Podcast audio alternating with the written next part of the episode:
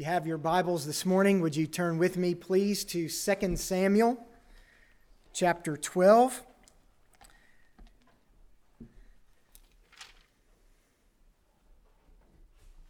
Second Samuel chapter 12. It is a longer text. Thank you, Chris, for helping me read our text uh, this morning. I find it very helpful to read the entire context. Um, I, I, trust the. Uh, we, we got through the juicy stuff last week, right? You were waiting for that, chapter 11, but it's not over yet because you you've got to be wondering something has to happen here to David. I, I mean, really. I've entitled the message Marvelous Grace. Marvelous Grace. We'll begin our reading. I'll read the first part here. 1 Samuel chapter 12. And the Lord sent Nathan to David. And he came to him and said to him, There were two men in a certain city, the one rich and the other poor. The rich man had very many flocks and herds, but the poor man had nothing but one little ewe lamb, which he had bought. And he brought it up, and it grew up with him and with his children. It used to eat of his morsel and drink from his cup and lie in his arms, and it was like a daughter to him. Now there came a traveler to the rich man, and he was unwilling to take one of his own flock or herd to prepare for the guest who had come to him. But he took the poor man's lamb and prepared it for the man who had come to him. Then David's anger was greatly kindled against the man, and he said to Nathan, As the Lord lives, the man who has done this deserves to die. And he shall restore the lamb fourfold because he did this thing and because he had no pity. Nathan said to David, You are the man. Thus says the Lord, the God of Israel I anointed you king over Israel, and I delivered you out of the hand of Saul, and I gave you your master's house and your master's wives into your arms, and gave you the house of Israel and Judah. And if this were too little, I would add to you as much more. Why have you despised the word of the Lord to do what is evil in his sight? You have struck down Uriah the Hittite with the sword, and have taken his wife to be your wife, and have killed him with the sword of the Ammonites.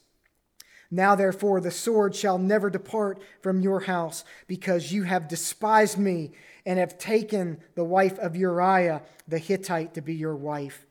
Thus says the Lord Behold, I will raise up evil against you out of your own house and I will take your wives before your eyes and give them to your neighbor, and he shall lie with your wives in the sight of this, of this son. For you did it secretly, but I will do this thing before all Israel and before the sun.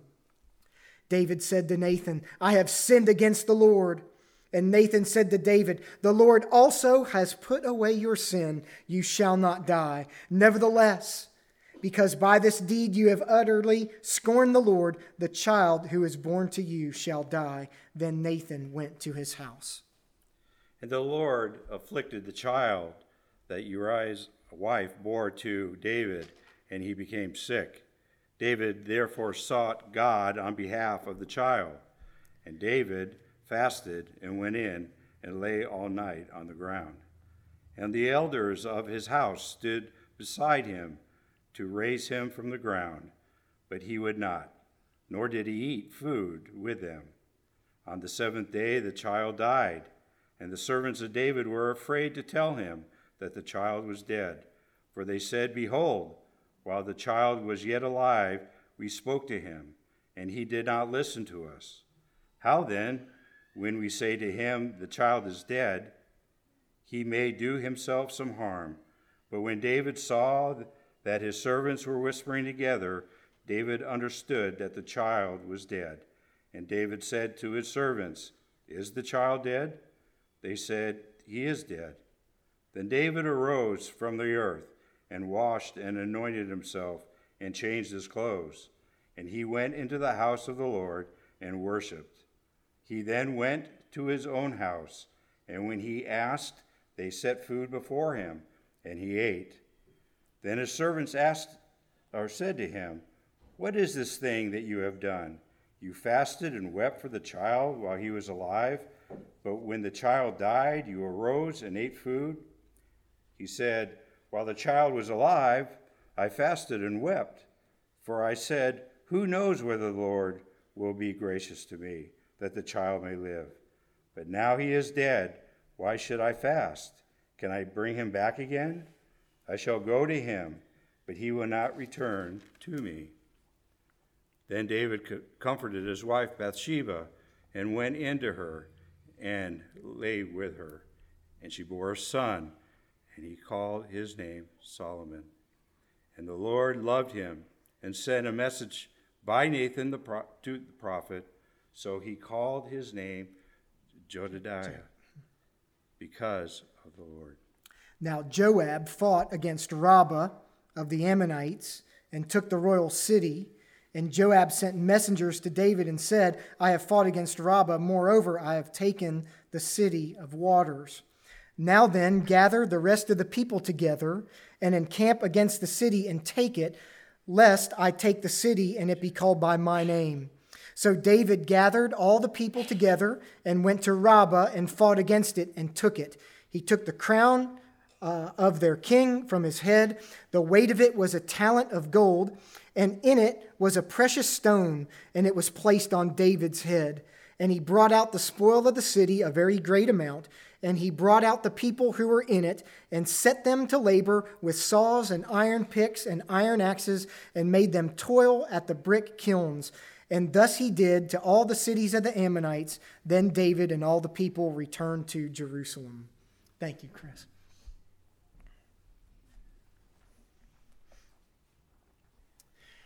Remember the saying don't get caught with your hand in the cookie jar. You remember that? Do you have a cookie jar at home? Or do you have cookies in the package that they come in? We don't much have cookie jars anymore, but I think you understand the, the nature of uh, the saying don't get your hand caught in the cookie jar. I was often guilty of eating cookies when I was not allowed to eat cookies when I was younger. And now that I am older, I love to have cookies around the house. And my wife knows they are not good for me because I would eat the whole pack and I consume them very quickly. And so she doesn't buy them as much.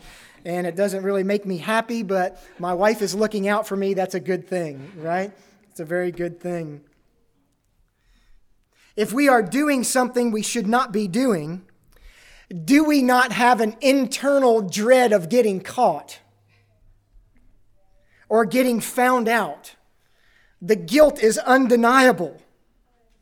Perhaps we know no one is around, and yet we still look around like someone's around.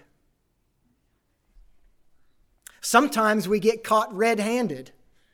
You know what that refers to, right? When you have the evidence of red or blood flowing down your hand, you're caught red handed. You've heard that expression. We are caught with evidence on our hands or chocolate in our, on our mouths from the chocolate chips. Have you seen a mom ask a child, Did you eat these cookies?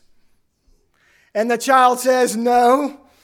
And then you look at the child, and the child's mouth is filled with crumbs and chocolate chips, and, and, and their hand is covered with chocolate.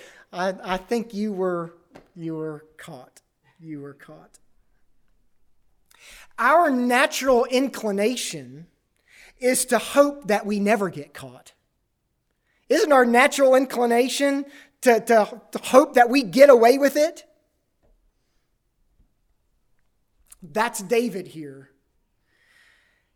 There is guilt for many months of his sin.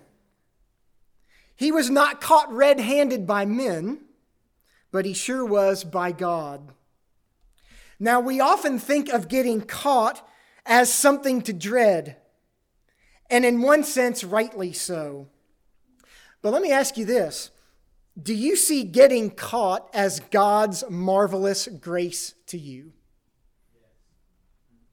As believers, that's, that's what we should see. But often we don't see it that way. For a Christian, getting caught is actually a very good thing. What evidence of marvelous grace. In chapter 11, David was in control. All the action is focused on David. But in chapter 12, though there will be judgment for David's sin, the main focus is not condemnation, rather, it's God and His grace. Chapter 12 is all about marvelous grace. God's something for nothing when we don't deserve anything. That's grace. God's something for nothing when we don't deserve anything. And so, the first thing I want us to see here this morning is the demonstration of grace, the demonstration of God's grace. Verse 1. How does it begin? And the Lord sent Nathan to David. Think of that. Without these words, David's restoration is hopeless. Remember last week we said, don't think that God's silence means he doesn't know what's happening. Well, verse 1 should remove any doubt about God seeing and knowing. Does God know all things, children? Yes. Can anything be hidden from God? No. He sees it all, doesn't he? He sees it all. Yahweh never missed a thing. The word send, shalach, is used 12 times in chapter 11. Everyone sins. David sins. Uh, Joab sins. Bathsheba sins. Now, who sins? Yahweh. Yahweh sends. He has gone into action. God sends Nathan to David. Now, we have read the story, so we know what's going to happen. But we should stop for a moment and think about that first sentence.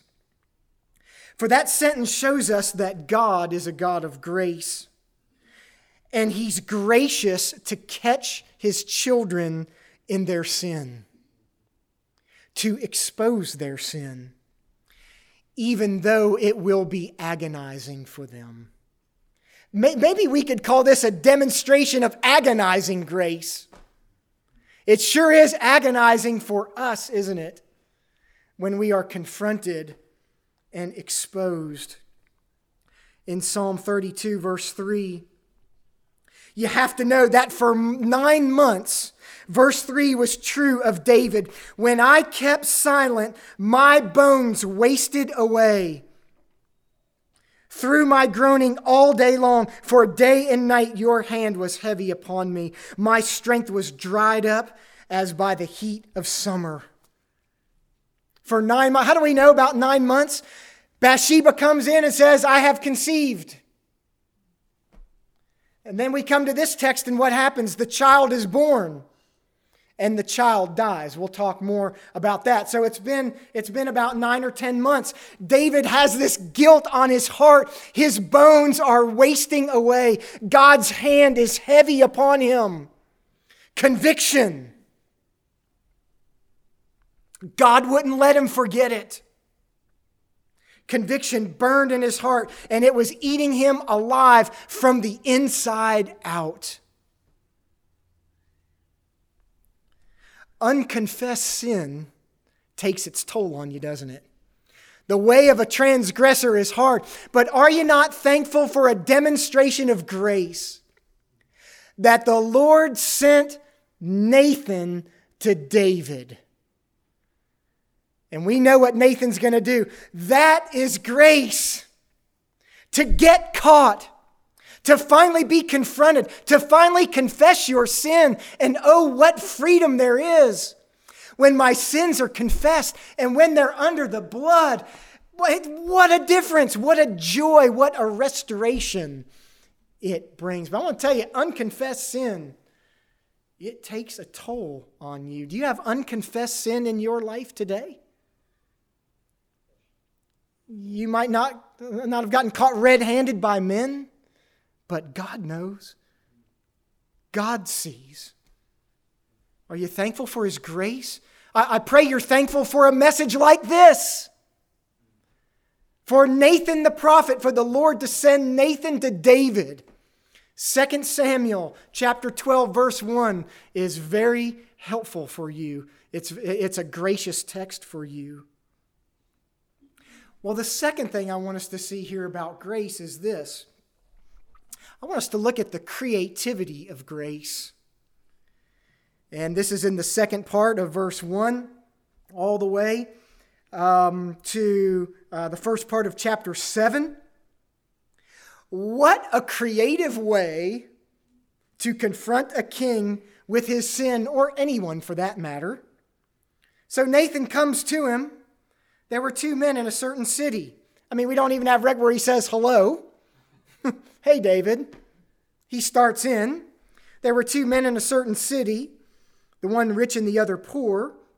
The rich man had very many flocks and herds, but the poor man had nothing but one little ewe lamb, which he bought. And he brought it up, and it grew up with him and his children. And notice it says it used to. it used to eat of his morsel and drink of his cup. Why does he say used to? Because that rich man's going to take it and kill it. But this, this lamb used to eat of his morsel and drink from his cup and, and lie in his arms, and it was like a daughter to him. And now there came a traveler to the rich man, and the rich man was unwilling to take one of his own flock or herd to prepare for the guest. But he took the poor man's lamb and prepared it for the guest. Then David's anger was greatly kindled against the man, and he said to Nathan, As the Lord lives, the man who has done this deserves to die, and he shall restore the lamb fourfold because he did this thing and because he had no pity. It sounds like a simple case for the, for the main judge of the land. David is the supreme judge of the land and, and land. And so, no doubt, when David starts hearing about this case, he is very much interested in this situation. And David is already thinking about how he would judge the matter of the rich man taking the poor man's ewe. It's a great story. So we know the story. Maybe the poor man was at work. We don't know, but this rich man took his little ewe lamb that was so special to them. It was just like David took Bathsheba from Uriah the Hittite. The story struck a nerve. I, mean, David seems to, uh, I mean, he has a conniption. He swore to the Lord. And what did he say? That man deserves to die. Did you see that? That man deserves to die. And the lamb restored fourfold. David saw more than just the lamb taking from, from the poor man. He saw the heartless attitude behind it. The rich man had no pity, it was heartless. Nathan has David right where he wants him, right? Here comes the punchline You are the man. What a creative way to tell David that the charade is over. I'm exposing it. We might think the John the Baptist approach is way better. Straight to the point. You brood of vipers! Who told you about the wrath that was to come? Just get them! Sick 'em, Johnny. But would David have, would he have reacted the same way if Nathan came to him like that? The Lord sent Nathan to David, and Nathan didn't say, David, you're a womanizer. You're an adulterer. You're a murderer. You, my friend, are in danger of hellfire. Your life is ruined. You have blown it, you liar and you cheat. Is that the way Nathan came to him? He came in quite a creative way, didn't he? He doesn't do that.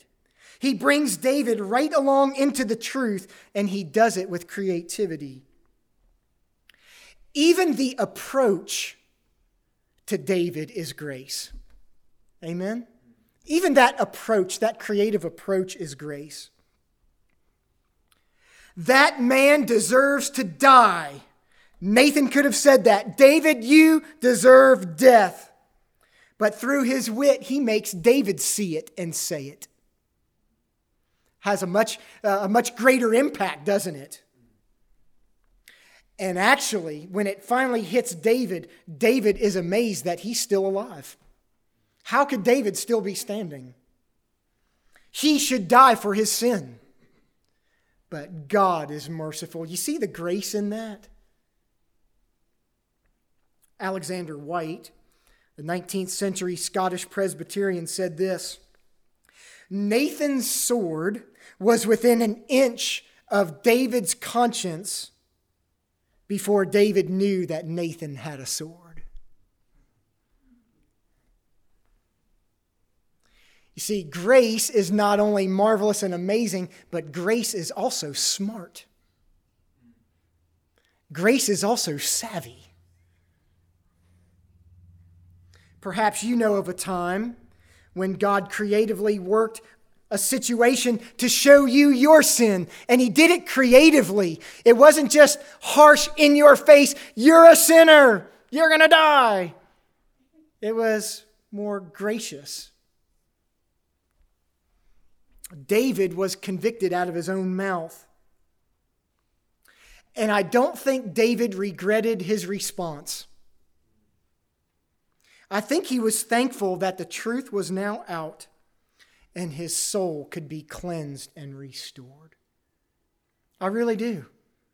That, that, that he could confess and get, get right with God again. Your hand was heavy upon me, my, my bones wasted away, but now I'm confronted. He found mercy. So we, we, we see uh, God's grace, His marvelous grace. The third thing I want us to see here is this the confrontation of grace. This is verses 7 through 12. David delivered his verdict. Now God delivers his. The Lord God says,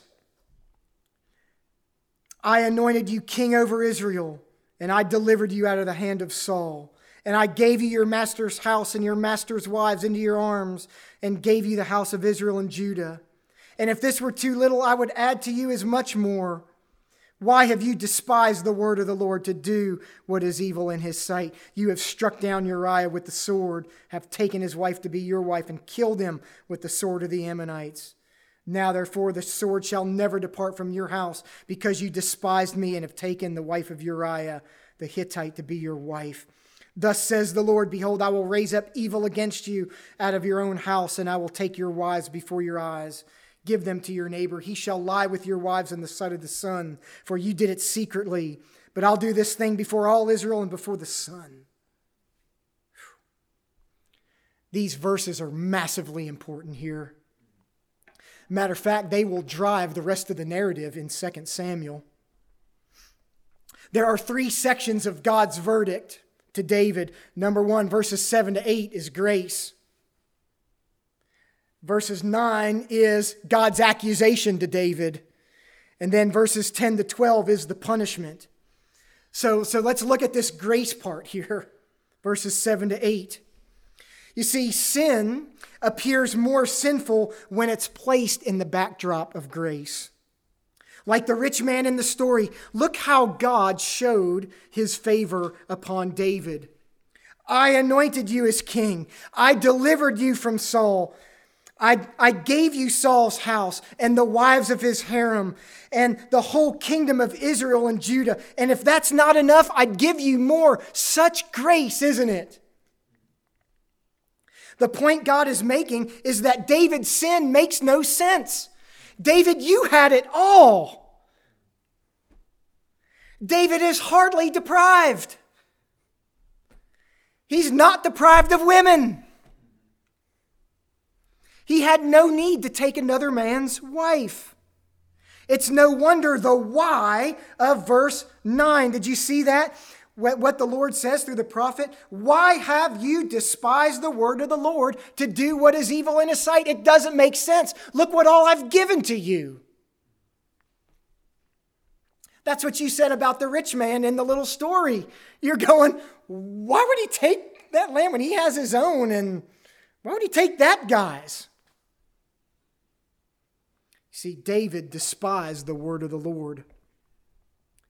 The text stresses in verse 10 that not only did David sin, but his sin destroyed others. He sinned against God and he ruined people. Bathsheba,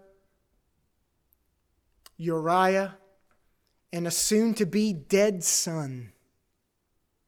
Sin has consequences, doesn't it? Verses 10 to 12 announce the judgment. The sword shall never depart from your, from your house. There won't be peace in your house. I will raise up evil out of your own house. Don't we see this when we come into more of David? It's coming. I will take away your wives before your eyes and give them to your neighbor.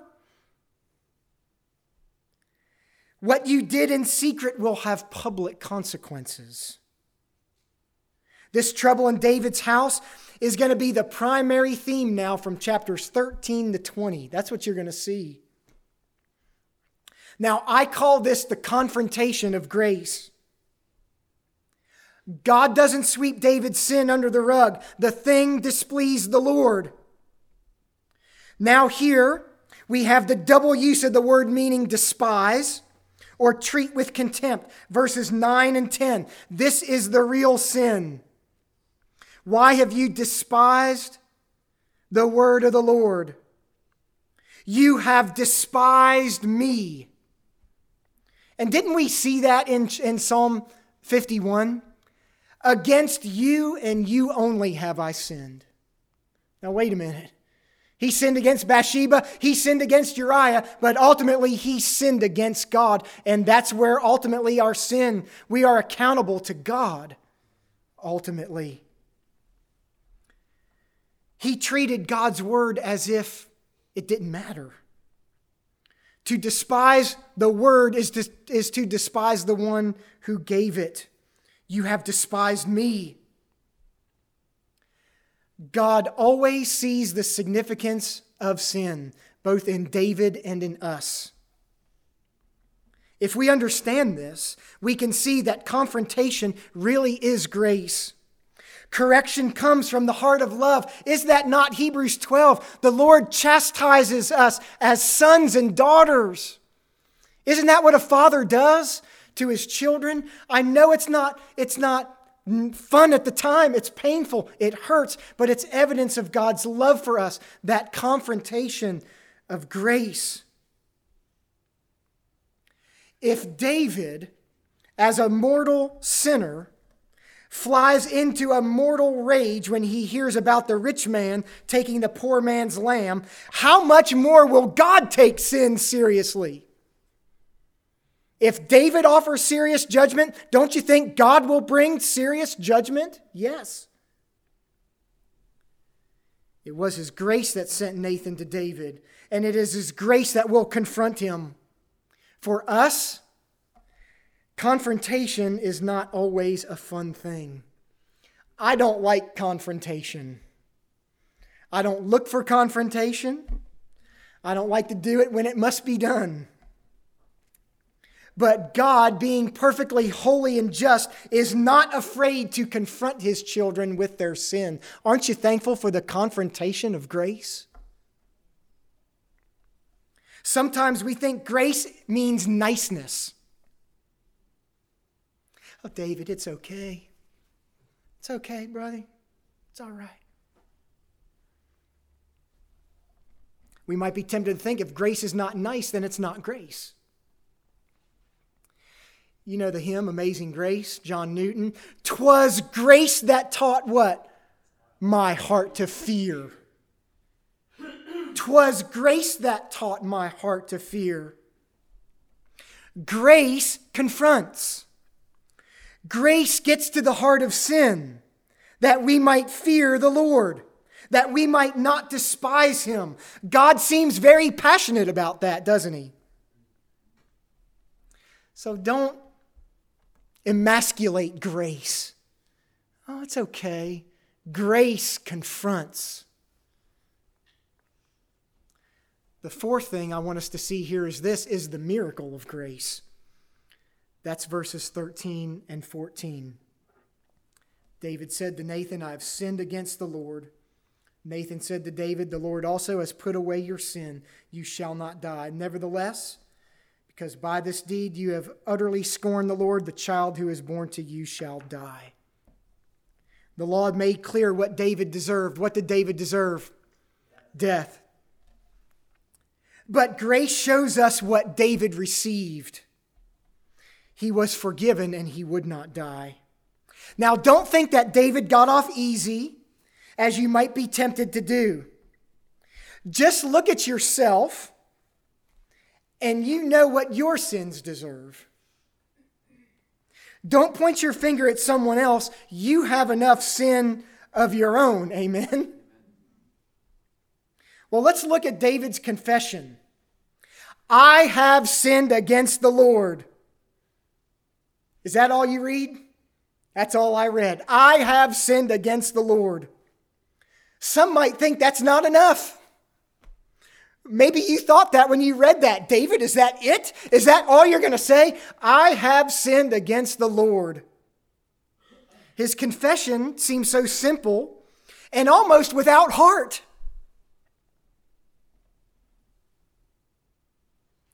It might seem that God's letting him off easy. Is that all I got to do when I sin? And even when I sin big, is just say, I have sinned against the Lord. It'll be okay. But isn't that what confession is? It's confessing that I've sinned before the Lord. It's not a formula. I have sinned against the Lord, but there is a genuine heart in David. We know it is. When we turn to Psalm 51, you can't help but see that David's heart is broken over this. How does he start? Have mercy on me, O God, have mercy.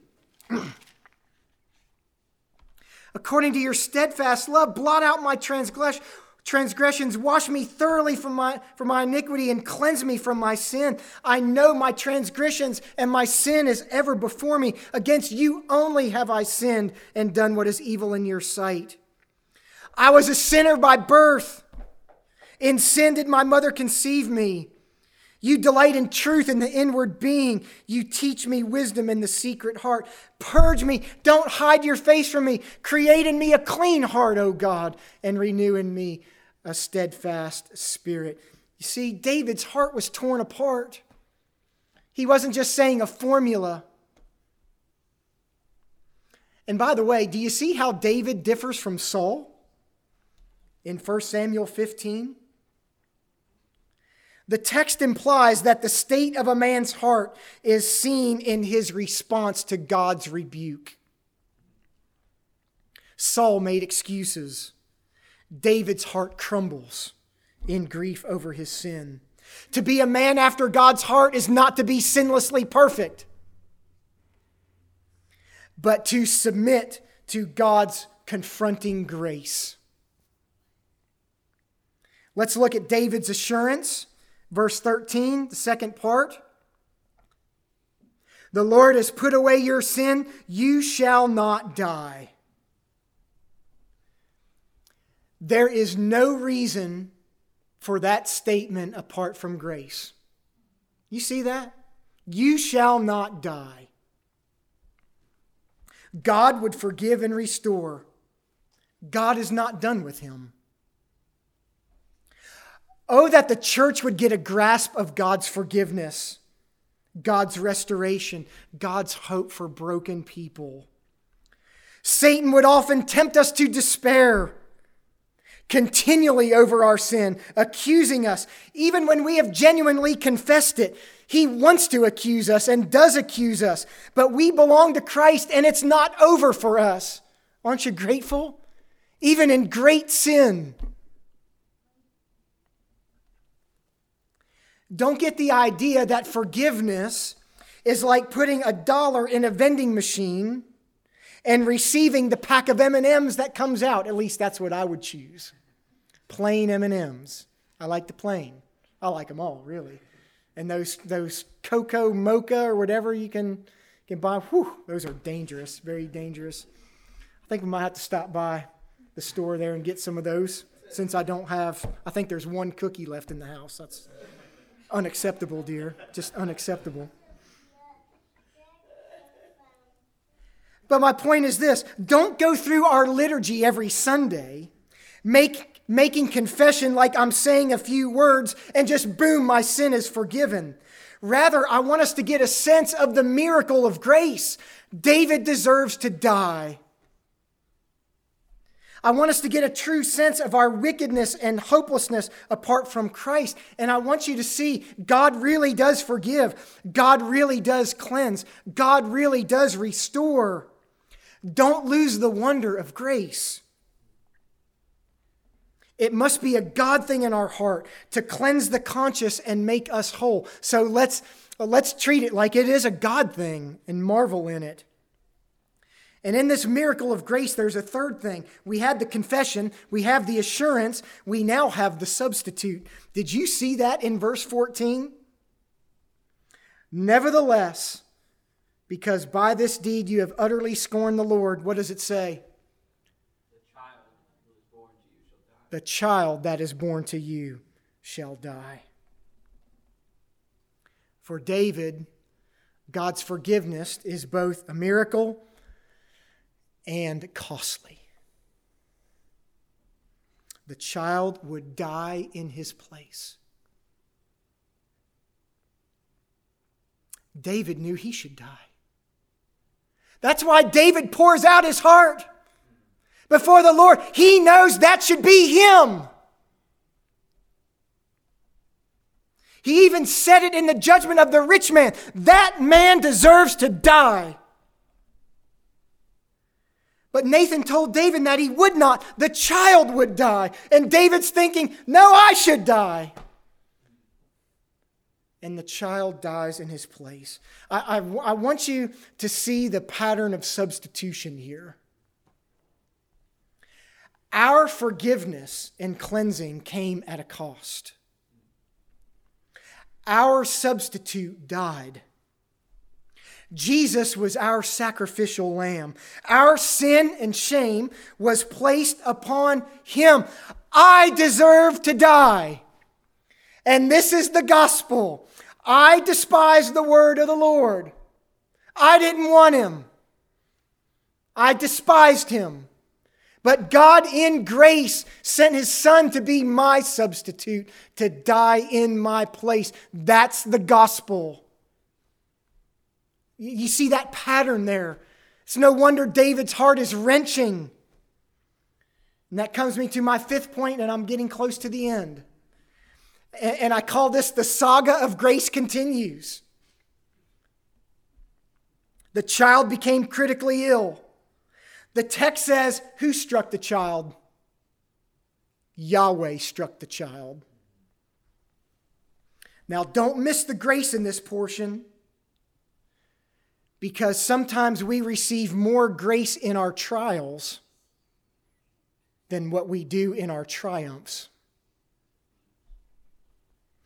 This section focuses on David, a man clearly in the grip of grace. He's pouring his heart out, he's fasting, he's praying. It's seven days. He won't eat. He's crying out to the Lord. David is clearly a man in the grip of grace.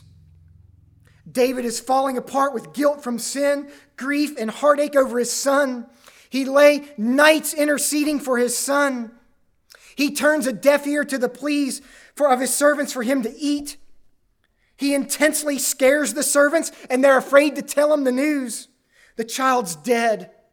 I wonder if David is almost at the point of taking his own life. But David knows something bad has happened. He directs his question Is the child dead? Yes, the child is dead. And when he hears the news, what does it say he did? He got up, he washed and anointed himself, he put on clean clothes, he went to the house of the Lord, and he worshiped. He went back to the house and had the chef make his meal, and he ate. Then the service, servants questioned what David has done. You fasted, you cried. Now you're going along like nothing happened. Why not fast and weep after death? And David says, What, what good is that going to do right now? I, he won't come back to me, but I will go to him. So verses 22 to 23 explain David's position. While the child was alive, I wept. And who knows whether the Lord will be gracious to me that the child might, may live. But what did God say through the prophet, David? Your child would die, and yet David still prays, like who knows? God might be gracious to keep him alive. David thought that God's sentence of death for the child might not be his last word. Perhaps there was yet grace for the child. See, I think David knows God better than we often do. Because David knows God is a God of grace, and grace is his forte. And even with the sentence of death, David is still praying for grace. David understands that God is gracious even in our messes. Grace is real. It's not just a doctrinal concept, grace is real. Now, in this case, God did not answer David's plea for the child. But, does, but that does not negate the rightness of what David knows about God. David does not merely have a grip on grace, grace has gripped him. Grace is holding him so tight, he might not even realize it, but it is. And then we see that God gives David another son. Is that not interesting? And the Lord loved this son. His name was Solomon. And the Lord sent a message through the prophet to David call him Jedediah, loved by the Lord. That is grace.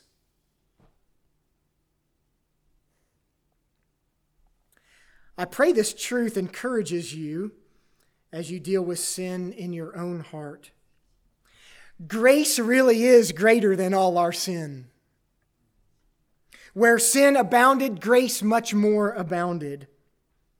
A text like this helps you move beyond excuses for your sin to see that God takes it seriously, yet grants such grace to his child that they can live each day in hope. There is a future and a hope for us. Sinner that I am, I don't understand it, I know what I deserve, but there is a future and a hope. Now, as we conclude, let's not forget the Ammonites. Did you see that little section at the end about the Ammonite War? Remember, the backdrop of both chapters 11 and 12 was the Ammonite War. David was supposed to be at war, and where was he? He was at home. He sees Bathsheba, then we have the whole story of what we've just talked about. Now, at the end here of chapter 12, who goes out to lead the charge? Who gathers the people to bring the victory? It's David. Do you see that? He's doing now what he's supposed to be doing. God has restored him.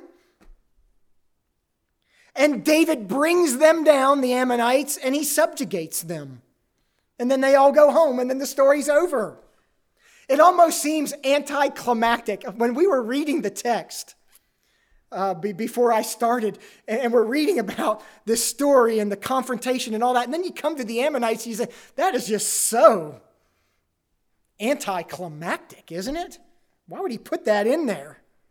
I, I, think, I think there's a reason for it, and I think it's this obedience to God is of more importance or more weight than the Ammonite battle.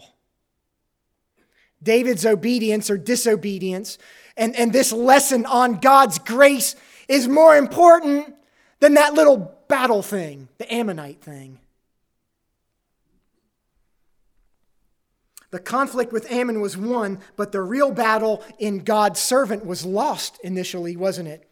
The, the battle in David was lost, at least until he confessed his sin and found forgiveness. So I, I want to give you this quote from Robert Murray M'Cheyne. And, and this is how I want you to pray for me as pastor. Here's what M'Cheyne said My people's greatest need is my personal holiness. And that causes me to tremble. My people's greatest need is my holiness of heart and life.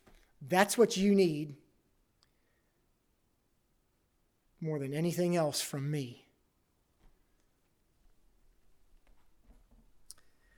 David's failure highlights an important theme throughout 1st and 2nd Samuel from Eli and his sons to Saul, now David. So many failures, so many flaws, yet it points us forward to Christ, the greater David, the King of grace. And that's the real message here. Do you know the King of grace? Do you know his marvelous grace? It's not just a doctrinal concept, it's real. Now, we should not continue in our sin that grace might increase. God forbid. That should never be our attitude. But God's grace is marvelous. God's grace exceeds our sin and our guilt. And we're going to sing a closing song in a moment after I pray called Not in Me. I want this song to be an encouragement to you. My only hope of righteousness is not in me, but it's in Him. And aren't you thankful He takes sinners like us, restores us, makes us new? We know what our sins deserve. I don't have to tell you, you know that. My God is merciful to me and merciful in Christ alone. My righteousness is Jesus' life. My debt was paid by Jesus' death. My weary load was borne by him, and he alone can give me rest. And that's what I desire for us today is to have his rest and peace as we marvel in his grace. Thank you, Lord, for your word. Thank you for your grace. It's amazing and marvelous, and uh, no word can even describe how wonderful it is. Thank you for Jesus. Thank you for giving us hope today. Thank you for not throwing us away, treating us as our sins deserve. Thank you for mercy. Lord, as we sing this closing song, I pray that, that this truth would just penetrate the, this message into our hearts today. And we would always be thankful for your grace. And I pray this in Jesus' name. Amen.